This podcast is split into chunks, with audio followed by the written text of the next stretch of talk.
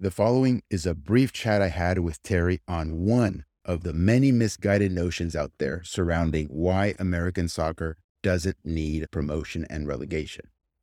Specifically, the argument goes something like this Gary, the other team sports in the US operate as a closed system without promotion and relegation, and they are the best in the world. Hence, the saying goes, Soccer in the US doesn't need promotion and relegation. Again, I have to emphasize here that if you are a parent of a youth player, it is essential to understand that how the system is governed at the pro level directly impacts what opportunities, or lack thereof, your child has or will have within this ecosystem at any level. The regulation and policies established at the highest level sets the incentives throughout the system all that stuff you read about how youth soccer in the US is broken, all that frustration you feel within your immediate environment, all that is a consequence of how the system is governed at the highest level. It is a direct consequence of the professional level being monopolized and closed to domestic competition. This also holds for every other touchpoint in the ecosystem. So if you are a player, youth to pro, or a coach, or a club, an employee within a club, a vendor, or any business in the American soccer space, anyone really outside a specific tiny minority, you are being adversely impacted in both your wallet and in your opportunities. This is why it is essential we have these ongoing episodes centered on how the system in the US is a closed, monopolized one, where gatekeepers get to decide who the winners and losers in the marketplace are. Outside an exception here or there, who the winners and losers in the marketplace have nothing to do with merit. And the preservation of this status quo depends on the participants and consumers in the marketplace continuing to be unaware of this fact. So I repeat, if you want to be better equipped to successfully navigate the waters of American soccer and contribute towards moving the system towards one of diversity, openness, inclusion, and merit. A system where a monopoly doesn't get to decide how far you or your child can go. It is incumbent on all of us to learn as much about the issue of promotion relegation as possible and do whatever we can to move our country in that direction. As I mentioned in this episode, it is a moral imperative. And lastly, it's important for me to express I can appreciate the other side. I can appreciate the side of MLS, the side of the monopoly. If I had an ownership stake in the monopoly, I too would likely work to preserve my monopoly status. And I would appreciate those who would like me not to have that status. And now, a quick few second mentions of what sponsors this episode. It's the best way to support this podcast, but more important, greatly improve your current soccer situation. First, if you're a coach, you must check out 343coaching.com. There are both free and premium programs for you there. Second, if you're a parent of a youth player looking for how to best put them on a proper path, your solution is at 343masterclass.com. And third, if you'd consider going to a private school for academics, either in the States or in Europe, that also has an integrated soccer program, you should check out acceleratorschool.com. Critically important, these solutions for coaches, for parents, for players are offered from people who have actually done the work and have an unprecedented track record in the United States. All right, I hope you enjoy this episode. We're just scratching the surface here, folks, but it's an important starting point for us to further expand down the line.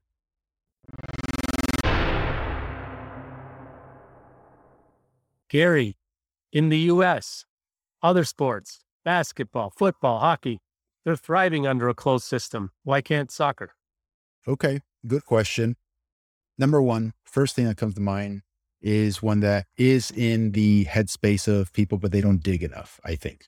Soccer is an international, global sport slash ecosystem, unlike any other sport.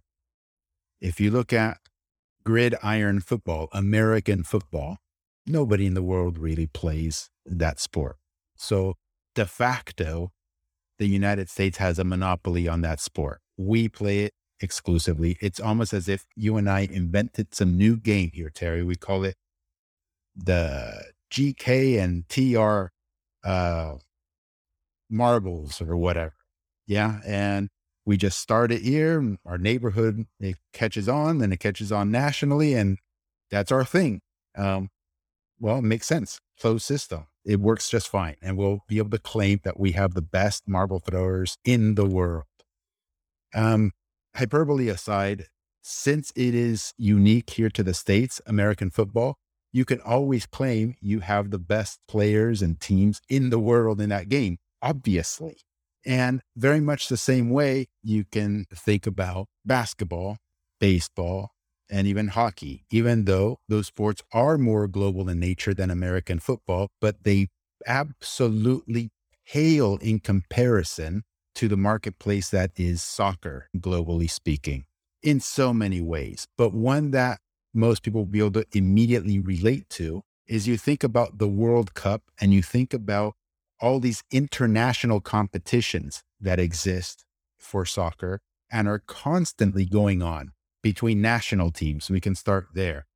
The other sports don't have that. You know, when do you have USA versus Mexico, USA versus Argentina versus Brazil, USA versus whoever in American football? Does not exist.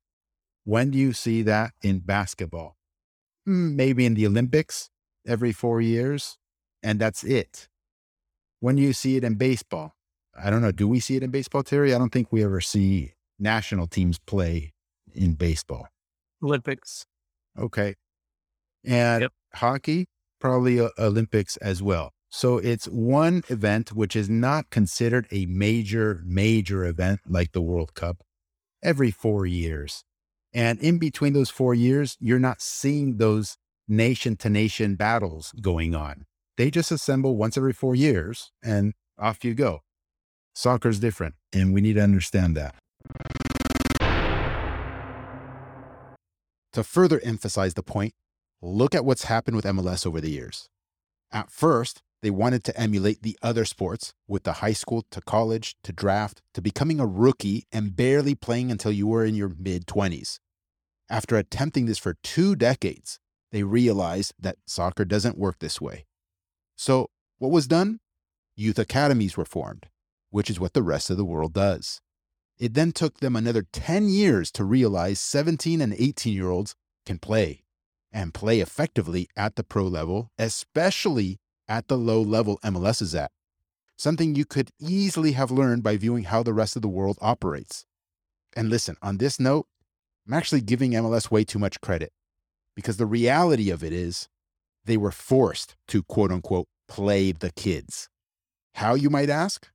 They were forced when around 2018 19, an unprecedented exodus of young players rejected MLS contracts to go to Europe. That's a story you bet your ass I will be further detailing down the road. Because rest assured, the media, which is effectively controlled by MLS, doesn't tell you this truth, which is why you haven't heard much about it. So now, the college draft is pretty much also dead. I mean, sure, that dog and pony show is still done, but it's mostly just a circus and a media opportunity. No one really believes that's where the next generation of great American talents are going to come from. So the whole player development pipeline is now totally different than the big American team sports. Why? Why? I mean, if those other sports are the pinnacle of how to do things, why deviate from the way they do it? Why has MLS changed over to copying how the rest of the world does it? The answer is clear, guys. Soccer, both from a sporting and a business perspective, doesn't work the same way traditional American team sports do. You want me to give you a stat on just to emphasize your point? Yeah.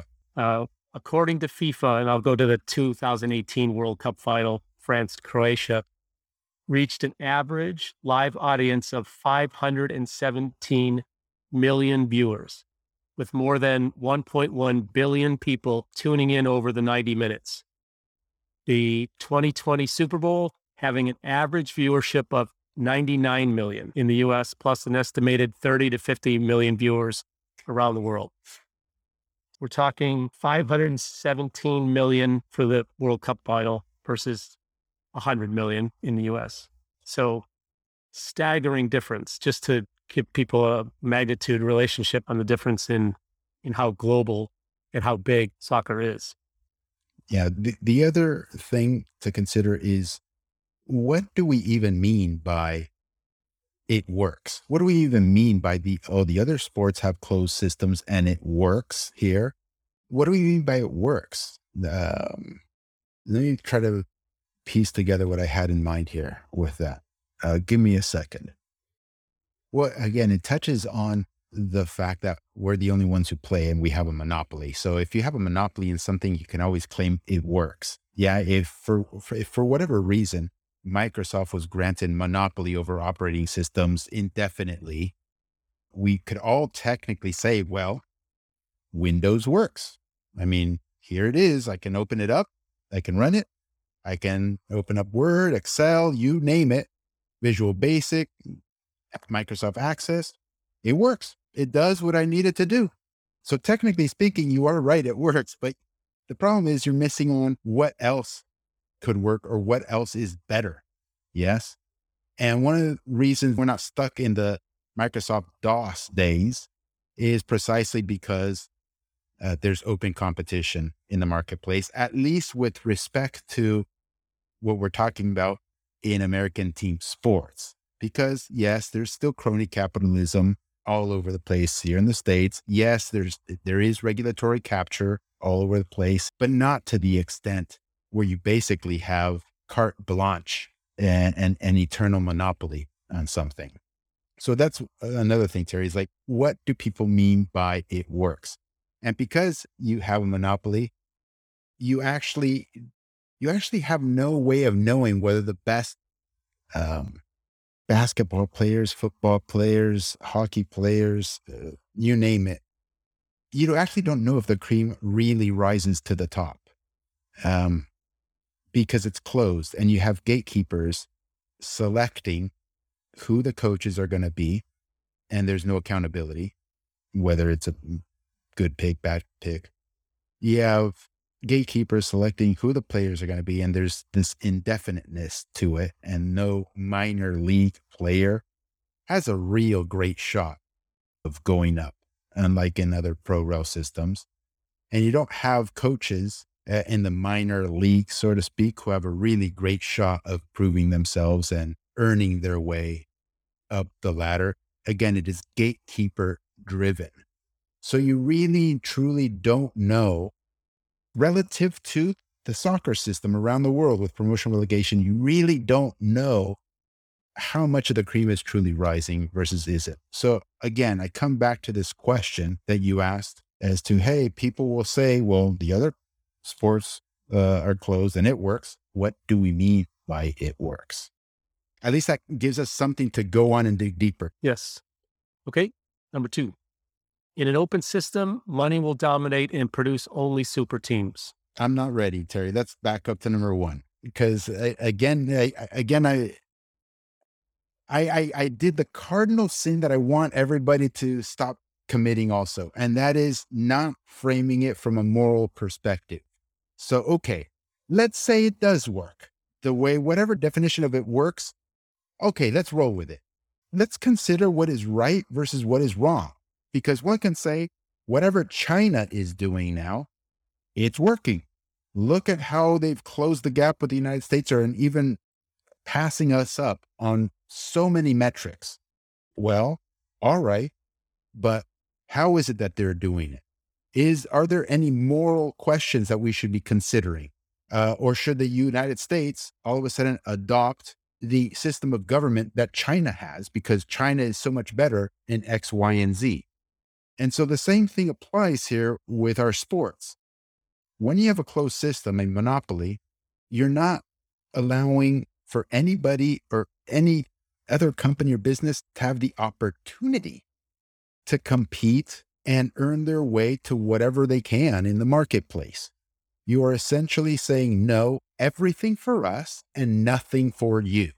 And it gets worse than that because you have to either align yourself with them and their values and their ethics and their way of doing things.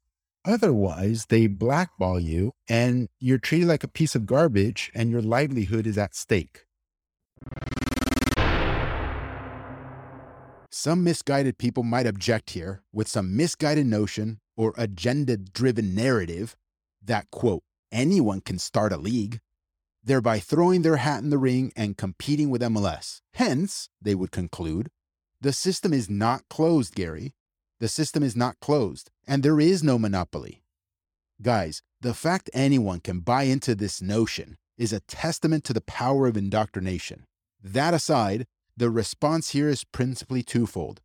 One, US soccer, which is the governing body, has the authority to regulate in such a way to stimulate the system to moving into an open ecosystem, also known as promotion and relegation. However, MLS effectively has regulatory capture.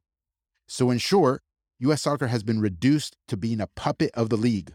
So, any would be competitor league will be regulated out of business or regulated into permanent subservience to MLS. There have already been numerous examples of this. The most recent high profile case is perhaps that of the NASL. And now it's happening before our very eyes as the USL is under attack by the formation of MLS's own lower division league. And two, the second reason, which is even more important to understand, is that football is not, I repeat, football is not a competition between leagues. It is a competition between clubs. That is what needs to be open. The story is not that anyone can technically form a league. No, no, no. The story of open competition must necessarily be anyone can form a club and earn their way to whichever level they merit. Now, whether you are an executive, whether you are a coach, whether you are a player, whether you have any sort of touch point in the American soccer ecosystem, your livelihood is under threat if you try to go against or do not fully align with their way of doing business.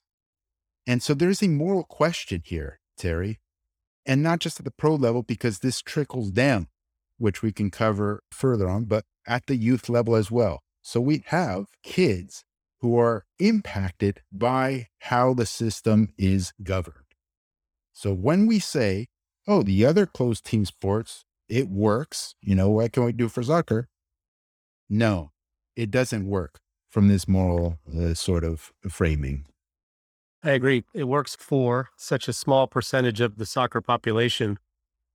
The door's not open for millions of players in the US alone. And it is a moral issue. Okay, now we can move on to number two. well, that's it for today, guys. Thank you for listening. A reminder for coaches you can get both the free and premium coaching programs at 343coaching.com. Don't let anyone tell you your teams can't win by playing dominant, possession based football, while also developing individual players to the highest levels. Nonsense. We've proved it at every single level, and so have hundreds of serious member coaches across the country. Now that we've moved on to the pro level, we're delivering everything we've learned in the program. Don't wait and continue delaying getting on a proven path. And parents, 343masterclass.com is where you want to go to get a working compass for navigating the American soccer landscape with your player. It's pretty bad out there, but let our experience guide you. And if you're interested in a solution that blends both academics and soccer, there's even the opportunity to do this in Europe as well. To learn more, visit acceleratorschool.com. Until next time, cheers everyone and keep building.